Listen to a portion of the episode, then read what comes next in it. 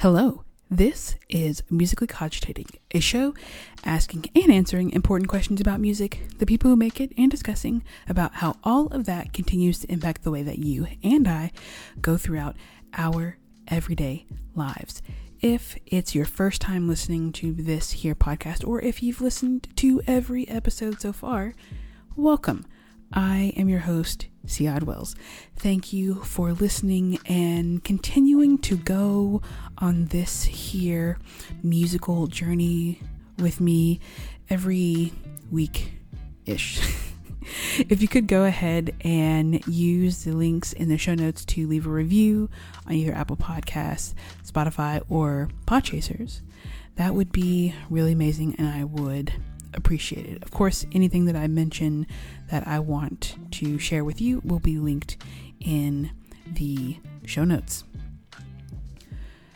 While preparing for this series that we're currently in, talking about the magic of musical places, all of the places where we make music and sort of doing a tour, thinking about them, cogitating on them, if you will, I decided that I should really talk about virtual spaces.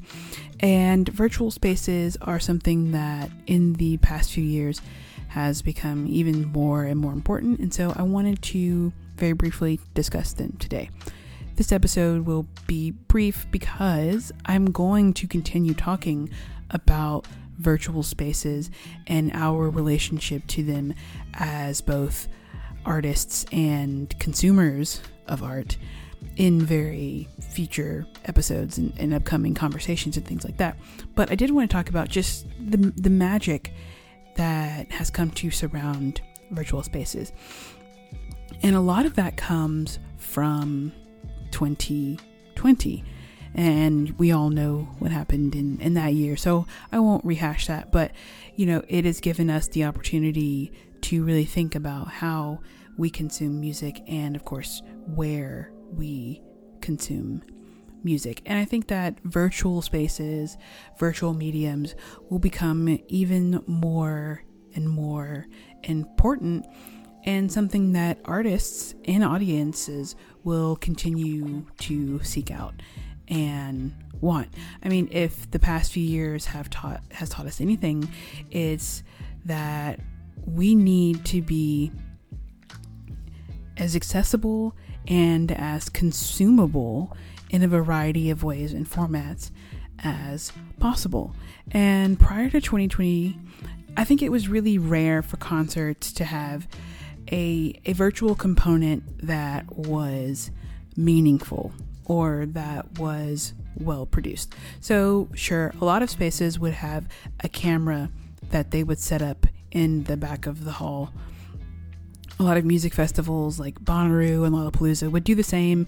They would have, you know, sort of maybe like a one angle setup or two if they were really being adventurous and lucky, and you could watch those streams. But it, it wasn't anything that we would probably now, two years later, or and, and more, consider to be live produced. It was just something there for the people who couldn't make it. It was really an afterthought. It was nothing that was at the forefront of the minds of the artists and the producers and all of the people involved with creating both in person concert experiences and virtual concert experiences. But now we've come to understand that it's so important for these produced concerts, these virtual gatherings, these virtual concerts, to be accessible. And accessible, of course, means a lot of different things.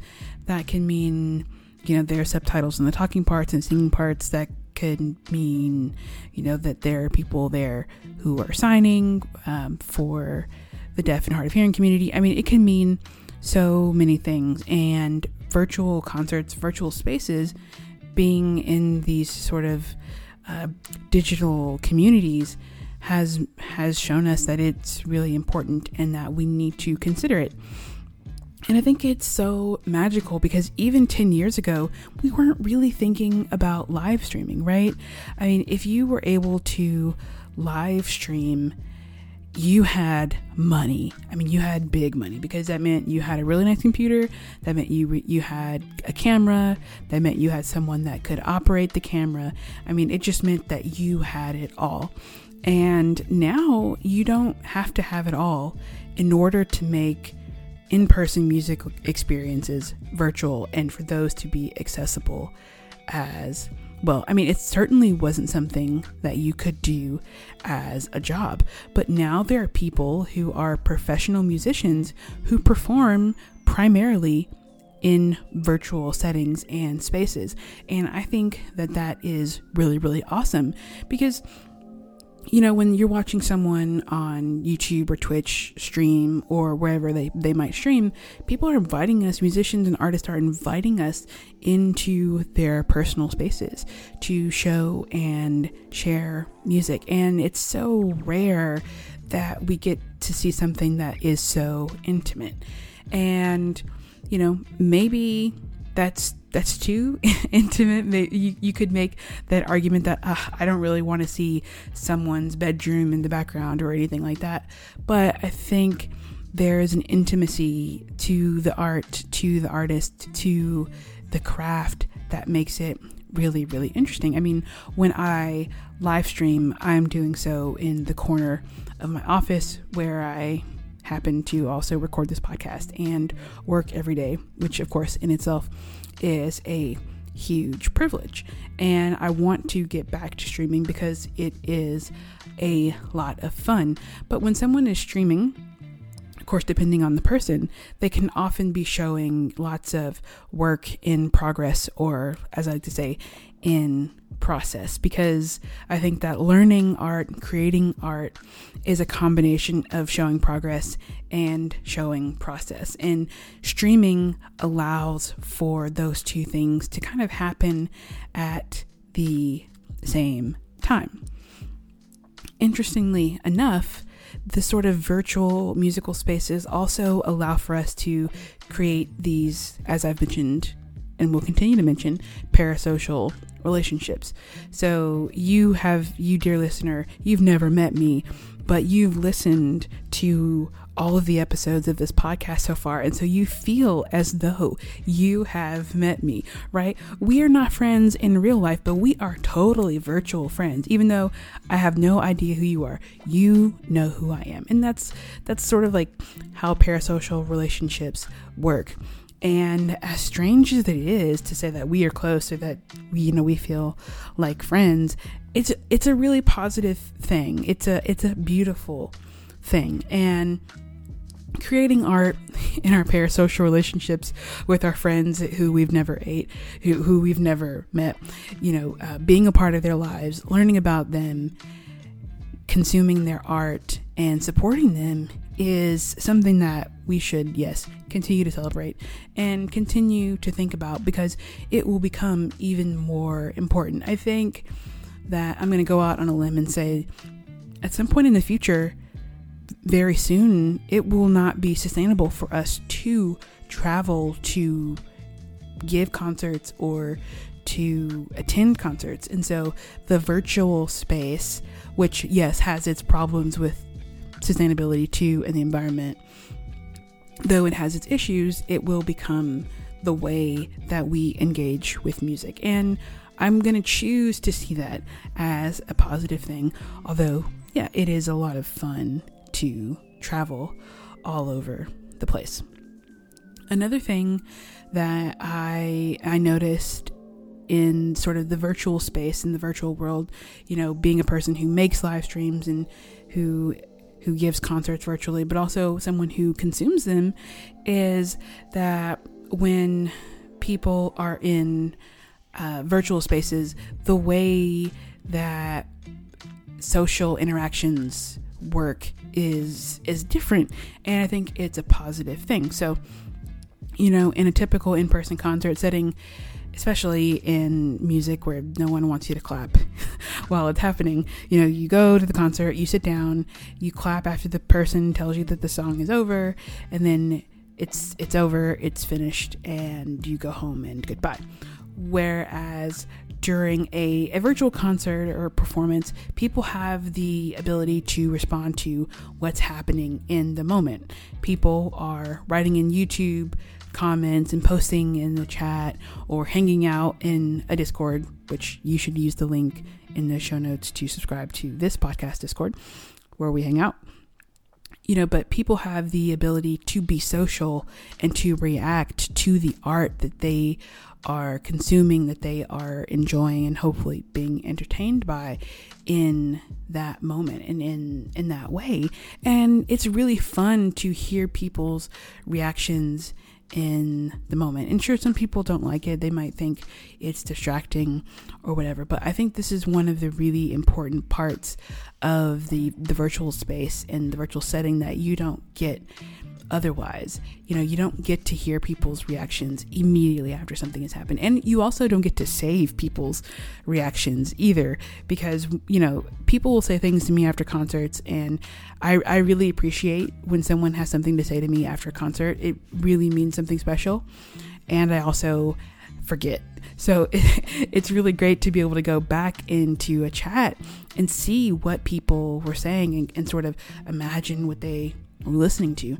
That is a positive of virtual spaces that you know we'll never replicate in in in-person concerts and things like that and I, I don't think we need to but it is again a positive of the the virtual concert space the virtual performance space the the kind of chat that is really important and alongside that, when you're in a chat, uh, it, the, the, there's a, there's so much potential to be consuming the same art as millions of other people.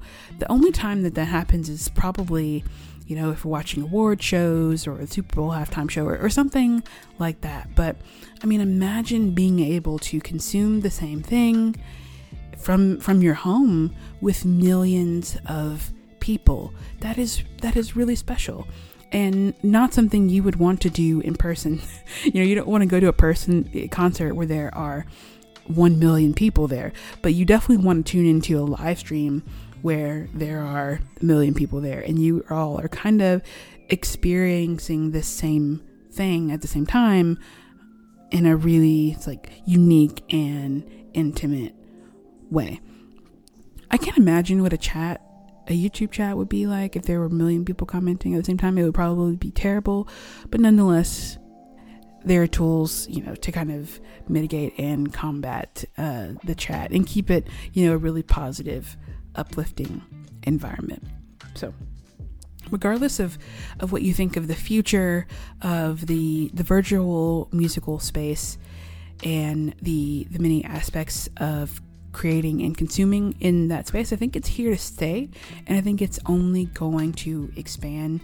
And I see that as a positive thing. In the last six months or so, I haven't been to or performed in a concert that didn't have a virtual option at all. And we're learning we're continuing to learn how important it is for these to be accessible, for these to be exciting, and by these I mean concerts. and that, you know, all in all, virtual concerts are not a substitute necessarily for an in person show.